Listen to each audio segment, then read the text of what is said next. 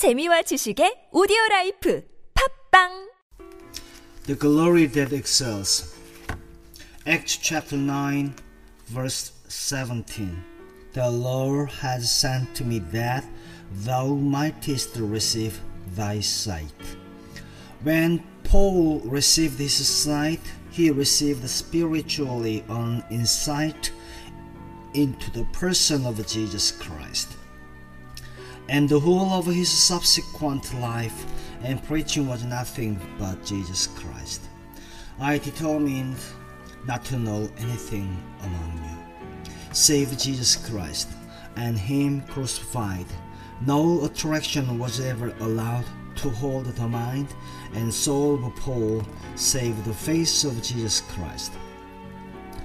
We have to learn to maintain an unimpaired state of character up to the last notch revealed in the vision of Jesus Christ.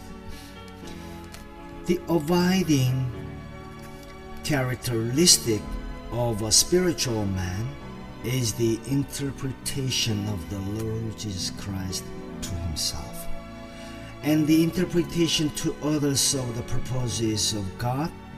The one concentrated passion of the life is Jesus Christ.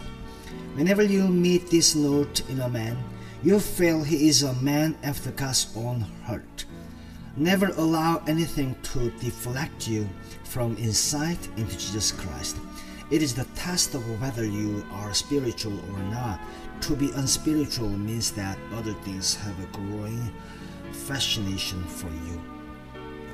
Since mine eyes have looked on Jesus, I have lost the sight of all beside.